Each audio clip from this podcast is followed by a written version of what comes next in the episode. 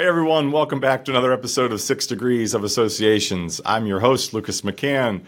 With me today, Andrew Chamberlain, co founder, and chief development officer of Elevated. Welcome, Andrew.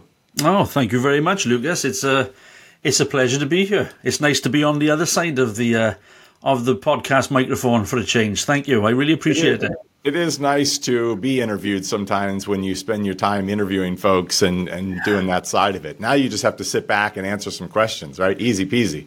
Oh my God, I'm just going to make stuff up. By the time we get to the end of this podcast, my whole CV will be something completely different to reality. So I'm totally excited about it. Our producer, Casey, probably won't have to edit anything out because it'll just be pure entertainment from what I gather. From start to finish. he won't even uh, he won't even edit out any curse words. I promise. Well, we'll see. No promises from Casey. But well, Andrew, tell us a little bit about um, your current seat at Elevated, what you guys are doing there, and then then we'll talk a little bit, maybe backtrack and how you found associations. But let's start with Elevated. Oh yeah, okay. Well, thank you. Yeah, Elevated. Um, uh, we're a niche consultancy, which I use as fancy words for small. Uh, small consultancy. yeah, specialized. That's right. That's a really good one. Expert. Yeah, right. we're, we're a special. We specialize in. Well, we have two aspects of our work. One, we specialize in uh, developing and delivering professional education programs for associations. So, you know, we go in house, uh, develop their training programs, their certification, accreditation programs, uh, and then deliver them. And we and all that's involved in in that piece.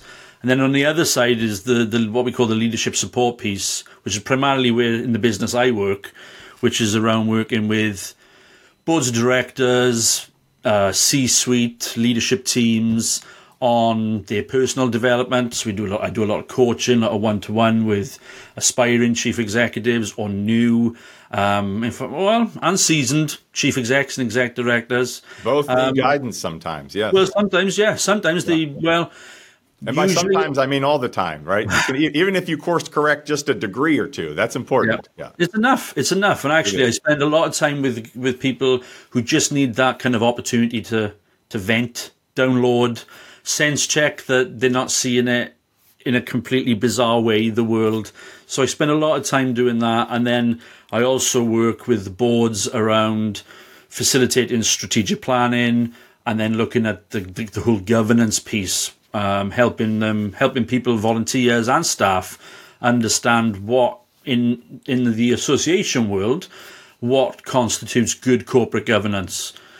And the work takes me, you know, well, everywhere. You know, I work. I work internationally. I have clients. We have clients in Australia, South Africa, uh, Canada, UK, Europe, and of course the US. So, you know, my business partner is based over in Minnesota. So, yeah. you know, I'm I'm in the UK. She's over there. So we spend a lot. I spend an awful lot of time um, in the Delta Lounge uh, yeah. at various various airports in the around the world. Although sadly they don't have one in London. But uh, oh no, yeah. you better make a call. Indeed. Well, one, I'm excited to find out I have a new person I can call and vent to. That's good uh, and important. So always, I, I always, will, I will do that for sure. Um, number two, uh, let's clarify. I, we'll come back to the governance later in the show. I know we will. That's an important topic and going to be a fun topic and talking about the civic duties uh, yeah. of associations and, and how much we're focused or not focused sometimes on that. But on the education programs, let's clarify just a little bit. You all do strategy, design, and implementation. Is that yep. how yeah, far do you whole, go? The whole, the whole piece. Well, the whole piece. So we'll we'll take it from inception. So you know, someone will say, right, we want to we want to put out the door. Uh, you know, a, a leadership academy you know, we, yeah. want, to, we want, you know, the, the X Association Leadership Academy, but we don't know what it's going to look like, and we don't know how to structure it, and we don't really know how to design it or who's going to deliver it. So, you know, we'll we'll go in and, as you say, strategize with the organization and say, right, what's the purpose of this? Why are we? Why are you delivering this education? Why do you want this leadership academy? And then we'll we'll sort of take that information, digest it, turn it into a proposed sort of structure, you know, be it uh, you know everything from well, okay, it's a it's a three week um, intensive online through to a, it's a weekend boot camp through to it's a an ongoing twelve month certification program. So we will we'll do and we'll then work with the you know the the volunteers who contribute the content and deliver the content. We don't do that. That's that's not our wheelhouse. Um, we'll work as instructional designers, put that piece together, and then work with, as I say, those volunteers to deliver. Uh, we'll do all of it, all the other kind of administrative pieces around it, and then at the end of the, the, the, the, training or whatever it is, the you know the leadership academies concludes. We'll then follow up with the, the evaluation piece, you know, understanding what worked, what impact we had. So part of the part of the exercise is also, you know, identifying not just the purpose of the program, but how are we going to measure success? How yeah. do we understand what KPIs are, what benchmarks we're going to be using, so that you know an association can can realize real value from its education piece rather than what you know and you'll have seen this as well and i'm sure our listeners will have experienced this rather than what is often the case is sort of random ad hoc training events yeah. you know which is fine which is good you need you know we need those but i think sometimes just sort of being able to stand back and say right well actually what what is the real value of an education program to our members and also to the organization as well. You know, so uh, that's that's that's the piece that we we lead on for for clients. Yeah, I, I was going to jump, but I'm going to pull on this thread just a little bit more because I think it's important. Um, there are lots of general, also general training programs out there, but from a value perspective of the association, in a lot of cases, they can be much more specialized and custom. I'll call it to the membership, and I could see, you know, it could come out of a strategic planning that hey, we want to do we want to do one of these. Um, uh, to me, it, it's a little bit like, oh, I want to buy a pickup truck. Well, like, why do I want to buy a pickup truck? And and so what? When they come to you and they say they want to do this, and you ask them, why do you want to do this? I, I'm curious as to what most people say, and I assume you know some of them are after revenue generation, some of them is just pure value, some of them is member demand. But you know, what do you hear some of the reasons, and so what of our audience yeah. should be thinking about in terms of, hey, are we thinking about this in the right way? Maybe? Yeah. Well, I mean, a lot of the time, a lot of the time, I'm a lot of the time, as some well associations will say, well, that's just that's what we do.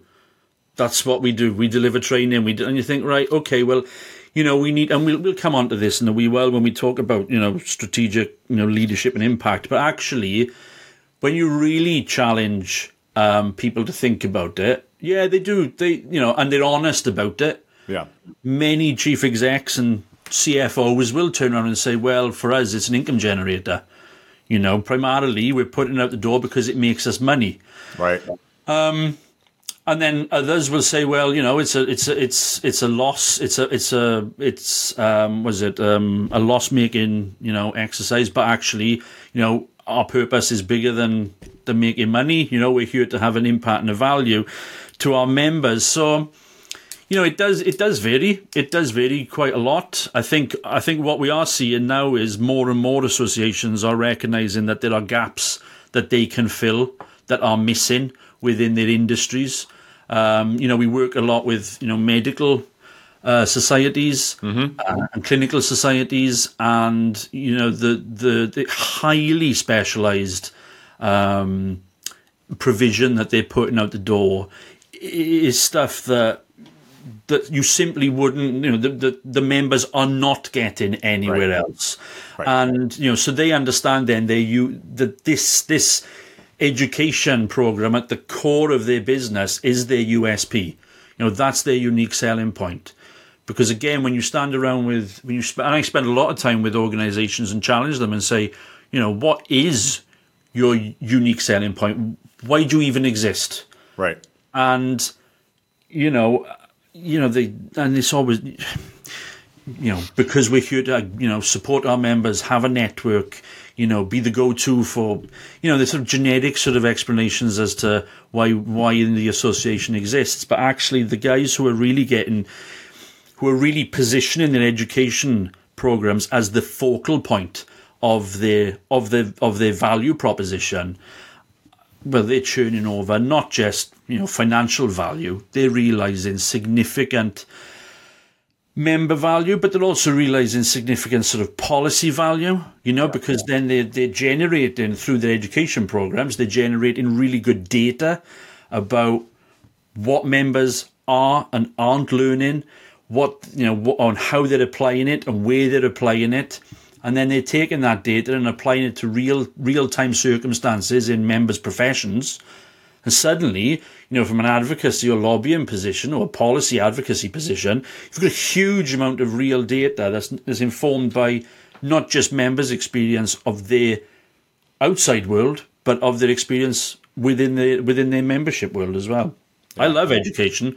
I love education. For me, when I talk to strategic, when I you know when I facilitate strat planning and people are talking about, well, you know, you know what should be the focal point for me, the education piece is always, I think, you know, should be the centerpiece of of what you deliver. That's just my opinion. And of course, education can be all sorts of different things. You know, this yeah. podcast is an educational resource potentially. You know, maybe not with me on it particularly, but other other guests, it's a huge educational resource. So, you know, and I think recognizing that you know we talk all the time about the value and impact of academic credentials. You know, what degree do you have? What masters have you got? Um, what PhD have you got? But actually, the more that we're talking about the more that we're talking about the professional accreditation um, and and what the value of that is, I think the more we're discussing that, the, the easier it becomes, and the value that that accreditation has to an individual member in their career, the more I'm seeing boards appreciate. Oh yeah, actually, putting education at our core that kind of makes real sense, business sense, and also you know real value for our members. Well said. I mean, I was I was throwing that out there. I wanted to pull on the thread because I hope you'd say exactly what you just said. And what I heard you say was, yes, some some approach you uh, specifically to create these programs for financial gain, but the ones that are very successful are there to educate the industry, educate the individuals that make up for it, and the money will follow. And you know, if you ask all these folks in our culture today, the ones that we've deemed has been quote successful, I say financially successful and you know you say hey if you have your last $50000 what are you going to do? And aside from the Grant Cardones who will say invest in real estate the rest of them will say well i'd educate myself and i'd train myself in a specific manner so that i can be more successful. And that that changes everything. And that directly links back for me that directly links back then to your recruitment and your retention strategy. Rather than scrabbling around and saying right how are we going to enhance our value proposition um, how are we going to add value to those members who've been on on the you know in the organization for 5 10 15 20 years actually linking the value proposition to you know a member's career traje- trajectory and therefore the education proposition to the, to that member's experience of the association well, your retention your retention uh, strategy just writes itself. I'm very cognizant of what my teenagers Uh, you know, absorb. And one of the things that I feel like is a trend, and maybe I'm being overly sensitive, is this idea that higher education, college, for example, isn't worth the money, right? I can go out and I can be an entrepreneurial spirit, and there's no need to do all that. I'm just going to go out and make my way in the world. And I think that's very dangerous. However, there is some merit to the sense of, okay, college as an institution has changed a lot, the, yeah. the value mm-hmm. proposition of which is questionable, but it doesn't mean you can't go out there and find education. I, I think that's really important. Is Absolutely. you still need to go out there and educate yourself when you you leave the proverbial nest. It's so important that whether it's through uh, you know a, a, Fortune 500 company that offers all these certifications, so you can get Amazon certified, and all these things are LinkedIn certified, mm-hmm. or more importantly, you find an industry where you're really passionate about and, and you want to pursue, and have them provide you essentially a higher level of education.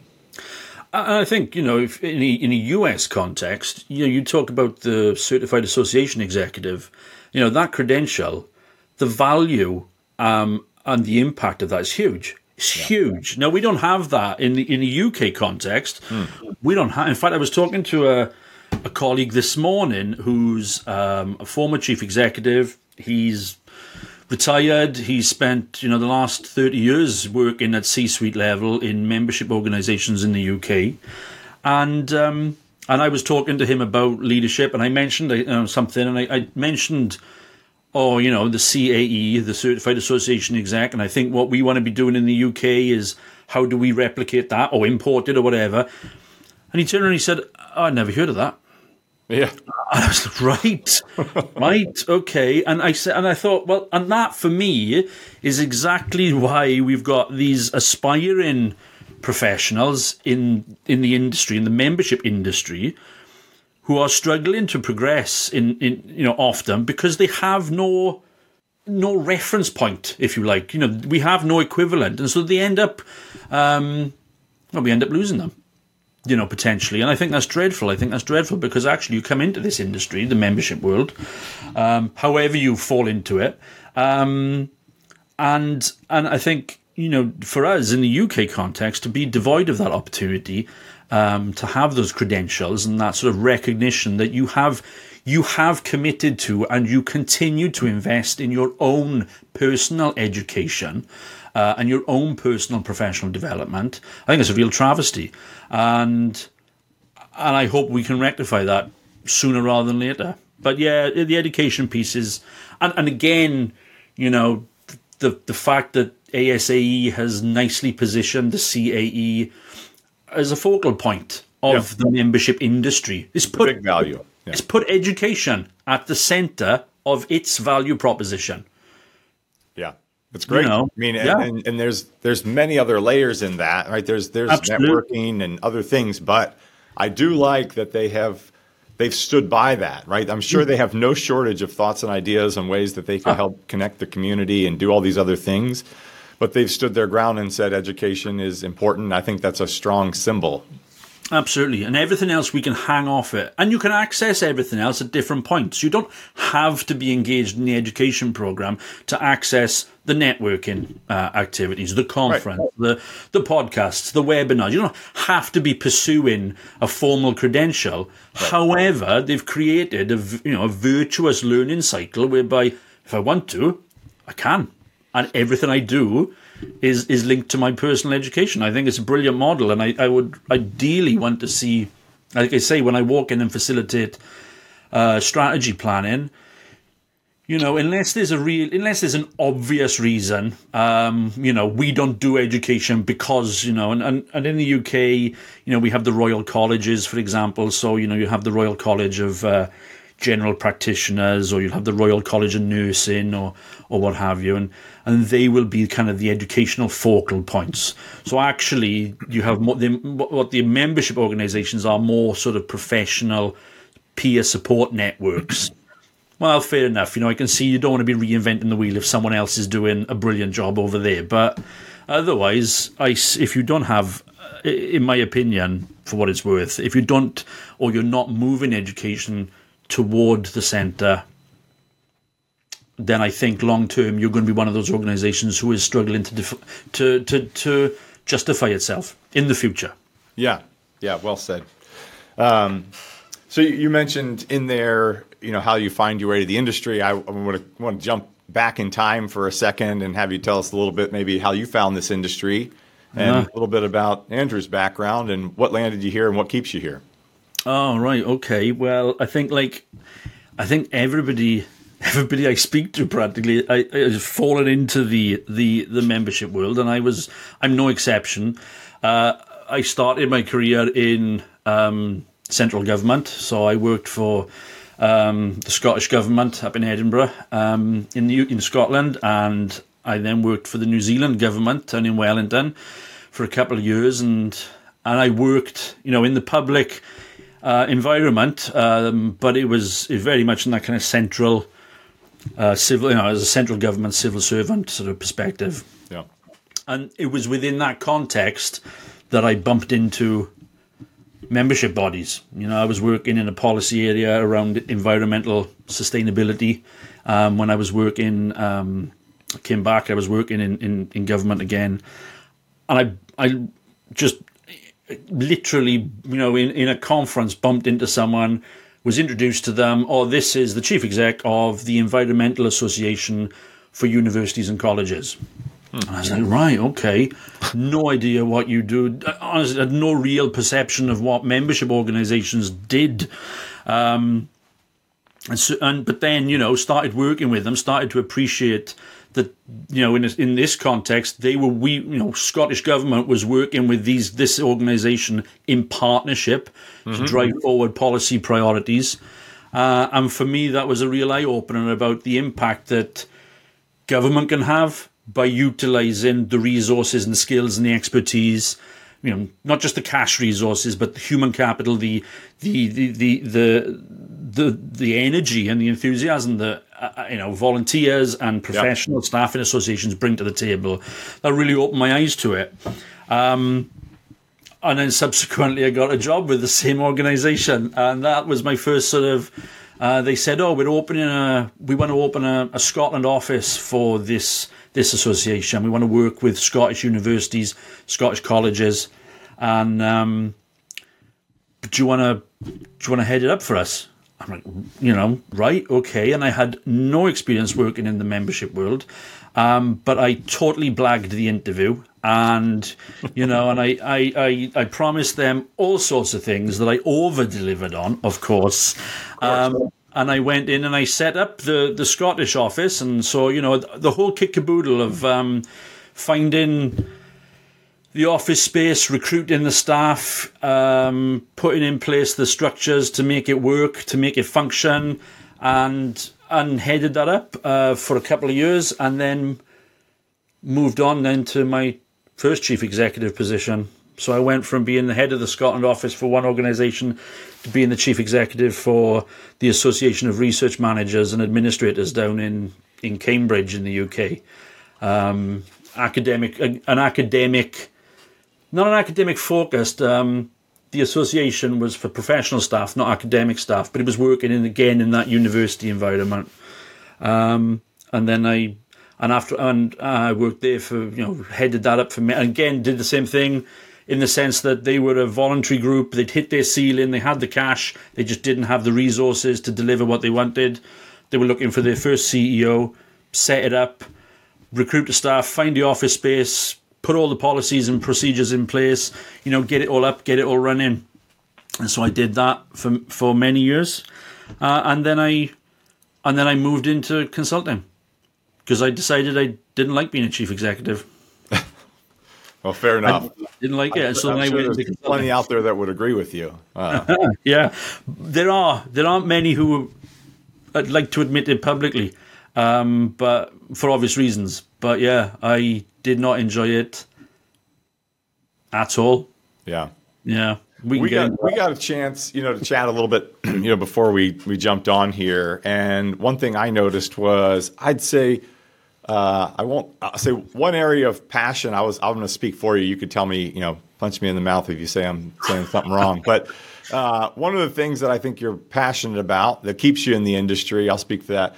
But also maybe one of the opportunities, and that's a nice way of saying things that get you riled up, um, is this idea of lost opportunity in the civic duty of associations. Is that fair? Yeah, yeah, that's fair. I think you've you nailed it, Lucas. I think you've you've nailed it there. Yeah, I I I am passionate about. You're right about the impact and the value that membership organisations, the influence. Yeah. yeah the influence that the they can wield. You know, and I've seen it firsthand. I've experienced it firsthand. You know, from both sides, the government side and the the association side, and I've seen the value that organisations can realise on a social level as well as kind of on a profession focused um, level, or indeed the individual um, level. And for me, yeah, the the you know the the, the civic role uh, or the role that associations can play in civic society is huge. And I think you know you know as we you know we're coming up to the what now the, the quarter mark of the 21st century.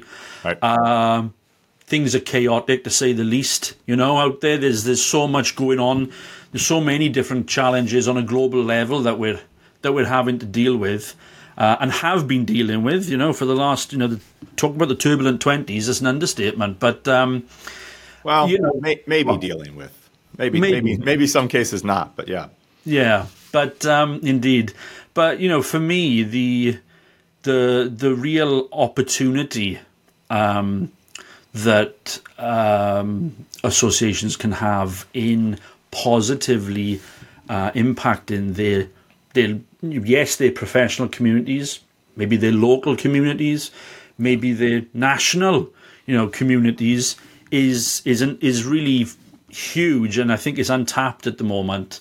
And I think it's because, you know, I think I think we're not necessarily having that conversation. You know, we're in the boardroom. We're not necessarily having that conversation. It's quite a, it's quite a big conversation to have. You know, if you're an organisation and you start talking about well social purpose, that's quite a big sort of deviation from you know the the, the direction you've been perhaps you know uh, steering for well forever. And and so I, I totally appreciate why organisations, why boards of directors don't necessarily want to have the conversation or, or aren't having the conversation. But for me, I think in lieu of any kind of meaningful sort of well, I mean, I'm being unfair, but in lieu of the, the ability, the ability of governments to have um, local or, or, or, indeed, you know, regional impacts because you know we think of associations like oil tankers who take forever to turn around. I mean, trying to get governments to turn around is almost impossible. So, in any yeah. sort of any time frame, uh, leading um, by committee is not as necessarily effective in terms if you're just strictly basing that on a timeline. Why did you sw- you did swear at me? You just said the c word to me, and it's the number one thing I absolutely can't stand is, in the in the I promise you, it was on purpose. in the membership world is is commit is is groupthink and leadership and decision making by committee. Drives me up the wall, and it it and it and I think it's it, it links to something that I'm another thing I'm hugely passionate about, which you know links to all of that we've been talking about is the is professionalism uh, or maybe maybe not the lack of professionalism I sometimes encounter, you know, in the boardroom.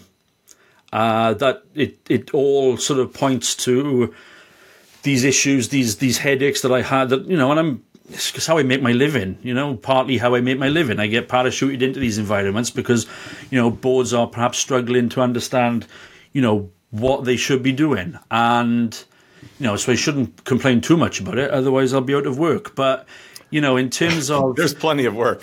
Yeah, that one that one you're not going to solve overnight or over a decade. Yeah. Well, well, I'm, I'm not going to stop trying. I'm not going to no, stop trying. Or should you? Yeah. Because we've been talking. You know, we've spoken at length about you know education and and, and for me, you know, that's and, and every association talks about professionalism and the professionalization or enhancing the you know the ability of their members as professionals and and going back to the, you know we we spend so much time and energy as individuals, as as, as professionals in this in this uh, membership industry, as staffers, invested in our professional development. We've spoken about the CAE. You know, we want to, we recognise that you know as staff we have to have a certain level of competence, of confidence, of capabilities. We absolutely have got to start applying that principle to our boardrooms and for me, there's a tension at the moment um, in the membership environment, and it's international. This tension permeates the global membership world, which is between professionalism and volunteerism.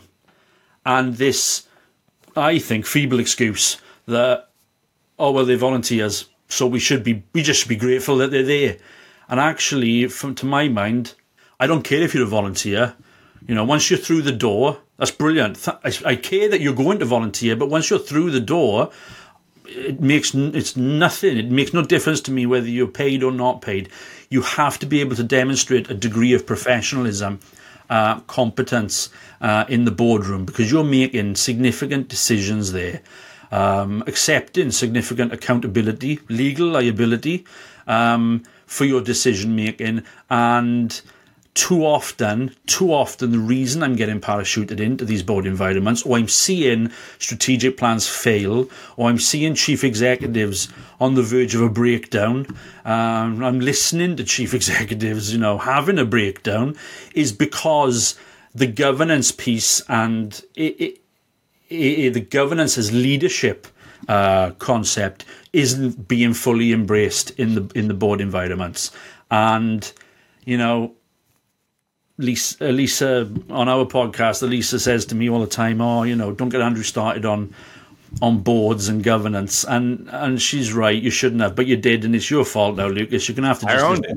I mean, I, I owned it. Well, let's but, let me let me ask you yeah. a question then, because we're there uh, on this topic. We don't have to stick it, but so it is it is an issue, right? And you see people that if it gets toxic enough, people just leave the environment. Uh, they'll move to another association. People bounce around in our industry yeah. quite often. It's a thing, um, and so at the risk of maybe pointing the finger, and I think I like the word accountability better in this instance, but short of hitting the factory reset button, what is what do you advise as, as steps? First, you have to be self aware to understand that, hey, I'm in this environment, I'm contributing in some form or fashion. That takes a real leader and then you know what is what is step one or step 1.5 you know in that you know, how do you how do you do it again short of blowing everything up and factory resetting which i yeah. you know i imagine sometimes is the recommendation but a couple of times yeah a couple of times it has yeah, been that yeah. has been the recommendation but um only oh, really really that rare, is rare. it's it's it's education it's education it's training development how unfair is it of us to seek volunteers to come into the board environment and assume to know that they know how to govern, that they understand corporate governance. It's yeah. so wrong of us to say, oh, yeah, yeah, it's brilliant you're a volunteer. Let's celebrate you. Let's put you up there and say, brilliant, we've got our new president, our new president elect, our new treasurer, whatever. But then not provide you with professional development. And I don't mean you know, because again, I talk about I talk with a lot of organisations, and they say, "Oh, you know, we give our directors induction," and they don't. They don't. They give them a folder full of paperwork that's to do with the organisation's financial position, um, internal HR policies, and uh, you know, a copy of the marketing plan, and and then and here's the website. Yeah, and there's the website. Yeah, exactly. And if you've got any comments, come back, and and then you, that's when you get this situation where you know, these poor people are feeling abandoned. They're coming into the board environment. They've been expected to contribute, but really are lacking the confidence to do it because they don't really know what gaps they're supposed to be plugging. And invariably, then they plug the gaps that they perceive and they go to their default position, which is where we're going to get into the weeds of operations, you know, rather than you know, governing the organization. We're going to micromanage the chief executive. And I've been in board, I've, as a chief executive, I've been in board meetings where we have gone through the bank statement, you know, line by line, me justifying why, you know, I spent $10 on a subway when You're I make me fall asleep, Andrew, on my own pod here. Exactly, you, you know, like it's that. like oh. is so boring when you do it. Like that. When you do yeah. it like that, it's so dull.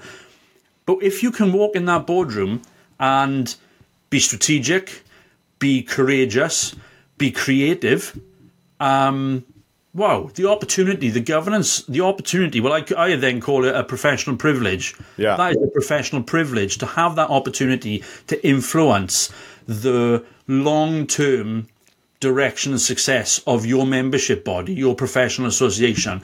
That that for me is why governance is exciting. I can't think of anything duller than sitting there going through tedious reports of stuff that we've done. All right, great. The yeah, stuff that's, that that's done. not really. I mean, I was going to add to your list transparency. That's not the transparency that no. you need in that environment. No. There is certainly a level of being genuine and being transparent at a very high level. And then the other adjective I would add that really, in my opinion, makes for a more effective meeting is the inspiration part of it. Is, and Absolutely. I think that goes back to all of the civic duties that you should be filtering your lens or, or starting, right? It's almost bigger than vision sometimes. Absolutely. And people say to me, well, how much time should we be spending on the kind of compliance piece, the fiduciary oversight? I say, well, assuming you've got your your processes in place and your checks and balances, a, a, a board meeting, five minutes. Yeah. And even and even then, only if it's a red or an amber issue, you know. And otherwise, you know, you have to be talking about that more than that. Then the train is falling off the tracks. Right? Absolutely. You got, you got other problems. Absolutely, yeah. You've got bigger problems than that. Absolutely. If there's no money in the bank, how on earth did you get to that point in the first place? So, Yeah, um, and actually you spend 95 percent of your time engaging and discussing, you know, trends, um, competition, analysis, you know, analyzing your environment, horizon scanning, talking about opportunities, but big picture stuff. That's where the exciting piece of of governance is for me. Um, you know, uh, yeah, I'm fully on board with anybody who says governance is boring when it is when you experience it like like that kind of in the weeds. Yeah, it is as still as dishwater. Who's got time yeah, for that? it's done wrong. It's it's yeah, it's terrible. it's it's Terrible. walking backwards instead of forwards. and it does nothing and it does nothing to if, well it does nothing to support your chief executive and the c suite and your leadership team and your staff all it does is um, all it does is undermine their position um, and again you know invariably you've got a chief executive who's a certified association executive they kind of know what they're doing you know and that's not to hope. say we don't need well you You'd hope in, in certain areas, yes. well, that's not to say you don't have to have your checks and balances. Of course you do, and you have to have your um, you know your processes for reporting and accountability. Of course you do, but that's not every moment of every board meeting. No, you have to be. I mean, every CEO has has different gifts, um, and being self aware, as we mentioned, enough to know what those are, but also being self aware enough to know what they aren't. Yes, And I would argue most boards have lots of talent, tons. huge, They're, huge. they're not necessarily being utilized, and part of that is I'll I'll just keep picking on education. They haven't been educated on their purpose. It's not defined what is the purpose of this board. And if you asked everybody in the room, I know you've done this in sort of pre-planning and surveying. Sometimes you get if there's eight people in the room, you get seven different answers. Oh, sometimes if there's eight people in the room, I'll get ten different answers. It's, uh, Yeah.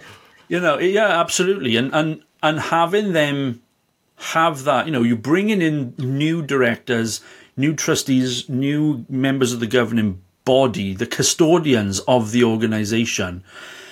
A challenging them around that is critical because, and actually, challenging people and educating people before they get to the boardroom before they even get to the election process. And the Right. second point, you know, we said what's the first thing? Education for who you've got in the room right now. But then, as part of your succession planning process and managing your talent pipeline, making people aware of what is expected of them when they put themselves forward for election or appointment to the board is critical. Don't and don't don't you know people like to sort of dress it up because they're afraid people will be put off and they won't put themselves forward because it'll feel like I'd rather have nobody put themselves forward because it was a terrible prospect than 15 people all get on a board and have no idea what they're doing and it ends in catastrophe. So part of that is the succession planning piece as well. And, you know, a lot of the time boards can of non-profit boards in particular feel like there's somehow they'll be perceived as interfering if they you know with the government you know with the the the election process or the governance piece if they if they're involved in managing the talent pipeline but my position is well as custodians of the organization your responsibility is not just to promote and protect its interests now it's about looking at the future, well beyond when you've been in the on the board. And part of that is saying to people, you know, we've got a mentoring program, for example, or you know, around governance as leadership, as leadership pieces or whatever. And and so there's plenty of ways to do it.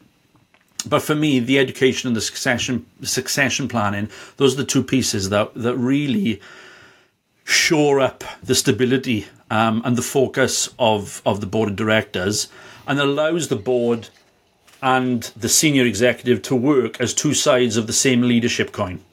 So they stop competing with one another and then they start uh, complementing one another and working as, as part of the same system.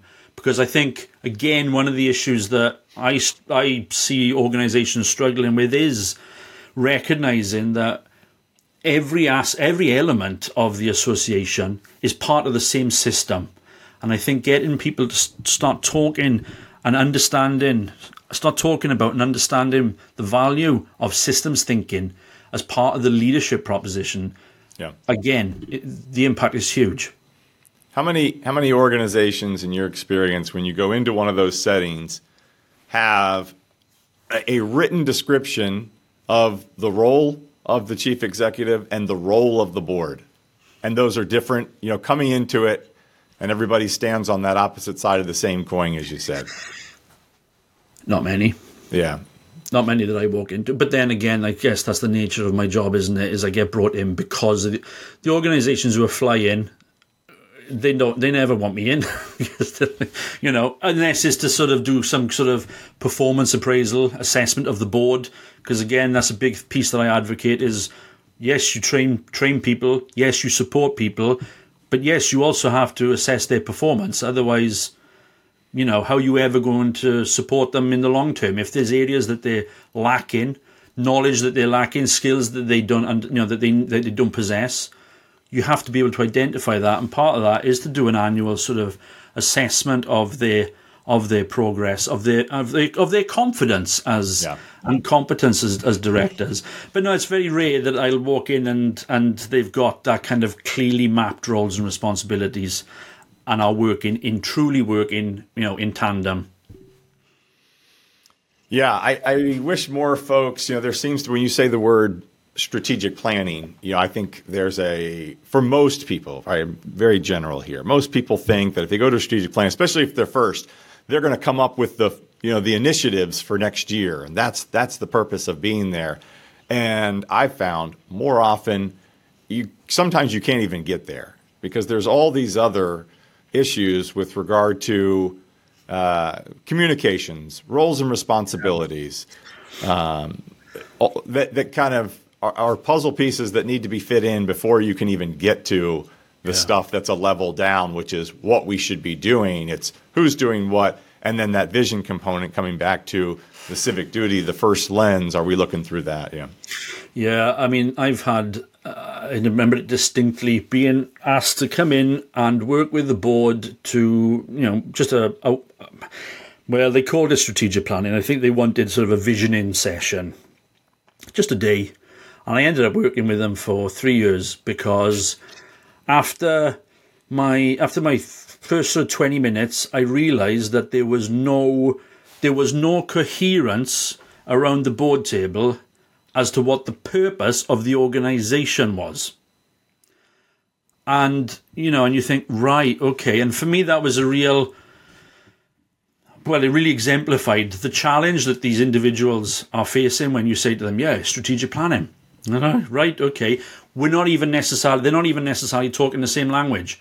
I mean, yeah, you know, and that was a big board. There was like 25 of them. Oh, God, it was too big. But, and I did have, you know, half a dozen different perspectives on why the organization exists. well, there was no way I could strategic plan with them if they all had different purpose. If they thought the reason the organization existed was different, I couldn't ever come up with a, a realistic strategic plan for them. So we had to just scrap everything. And I was I took the chief exec out the room and said, right, you know, we had a coffee break 20 minutes in. I said, we need to just go back to go back to basics on this and get them to really sort of analyze and assess why does this organization exist and then from that what why are we in the room and what are we going to be talking about and again guiding them th- again it's like you said the boardrooms are full of clever people I've never walked in a boardroom and thought, God, God, why is that person? Why is that lump of coal sitting there? My God, they're you know they're you know useless.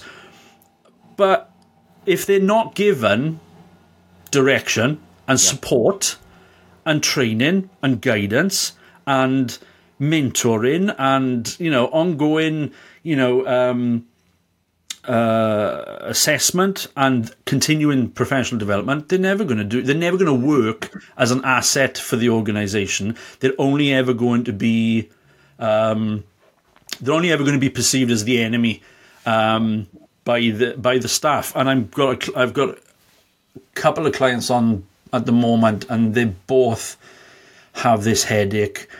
The board, the board is frustrated with the staff. The staff are purposely keeping the board at arm's length. No, the the board doesn't know what it's supposed to be doing. and uh, and then they just fill in the gaps. Like I said, they just fill in the gaps, and then that frustrates the staff because staff think, "Well, don't you trust me?" And then you have all these questions about culture and interpersonal dynamics and what have you, and it's like, wow, this all could have been avoided. Yeah. This all could have been avoided if you just got me in sort of five years ago. you know, I, I think uh, it's really, really important to point out to our audience, or anybody you know listening to these types of conversations, that you know we could sit here and and and what sounds like board bash, and the reality is we're just really excited and passionate about our industry being successful, and these are not. You know, right? These these aren't faults of anybody within these environments necessarily. No they're real opportunities. And I say that as genuinely as I can, as somebody who's, we, we now bring in an outside facilitator, and I always will. With any organization I'm part of, I will bring in an outside facilitator because they will show you the sides of you that you don't see. Yeah. And, you know, what seems like, you know, X dollars. I I promise you all, if you're listening, it's worth the investment. I, I've just never had somebody who's who's gone through the process well with the right facilitator and gone, wow, that was a waste of money. In fact, most of the time they go, wow, I wish I had done that way earlier. And it's these little blind spots that we all have. Again, it sounds like we're board bashing or CEO bashing. I'm telling you, even oh, myself, oh, and I'm sure you in the same spot, Andrew, would say we all have blind spots, right? Oh God, yeah. Oh my God. Oh yeah blind spots. I practically walk around with blinkers on when I was a chief executive. You know, I was. Um, this is it. This yeah, is you know, that's it exactly. You know, yeah, yeah. Can I look now? No, yeah. can I look now? Um, no, absolutely. And I think, yeah, that's one of the most frustrating parts for me is that people volunteer, and volunteering is the lifeblood of membership organizations. And I don't want people to, th- I would hate for listeners to think that I don't recognize that because I do. And why I'm frustrated is because they bring to the table all the energy and enthusiasm, expertise, yeah. the relationships, the networks. You know, I know associations, you know, I know how to run associations. But I have never, ever been able to run an association without heavily leaning on the volunteers, the boards, the committee members, the volunteers whose knowledge and expertise of the industry is absolutely fundamental to the success of the organization. And that's why I say you need you need one side to work with the other and complement and support and not compete and and it's the competing that that I'm bashing, not the not the, the the energy and the enthusiasm. And also, I hate to see that energy and enthusiasm sort of be wasted. You know, by people who yeah. are working, who are volunteering for one thing, and it never materializes to be what they think it is. Absolutely, this is one of those um, conversations. I think we could just keep taping for hours, and I always have the unfortunate task of wrapping us up and um, and closing us out. But I but I do like this portion of our show where you know, we sort of turn the microphone back to you, Andrew, and, and ask for a recommendation on somebody that from your network you think could also be a, add a valuable component and share good stories with the association on our show. Yeah, of course, absolutely. Well, um, obviously, we've spent a lot of time talking about the the social impact. Um, the civic responsibilities that you know associations can realise. And so for me, I would I would highly recommend talking with uh, Alison Heppenstall who is the co-founder. No, I think she's the founder, actually, the, the full founder. I'm sorry, Alison, you're the full founder of um, Climate Action for Associations, which is you know a network um, of of membership bodies dedicated to understanding and then implementing how associations can tackle you know the climate you know the climate crisis not not not separately but tackle it together, you know, as an industry, as a global industry. And I think, you know, Alison's done some tremendous work since putting CAFA together. And I would highly recommend that uh, that you that, that that that she comes on board and, and has a really good chat. She'll have tons to, tons of good stuff to say. Excellent. Well, I hope she uh, I hope she accepts our request and look forward to the conversation. Andrew, thank you again for your time and and joining us here You're on the other welcome. side of the microphone. Indeed, thank you very much. Thank you. I've enjoyed it. I've enjoyed it. I actually talk a lot more when Elisa's not uh, not on a podcast with me. I've noticed, but uh, we won't tell her that. Uh, no, she'll, she'll out soon enough. She'll yeah, she'll... I'm sure. Thanks, Lucas. I appreciate it. My pleasure.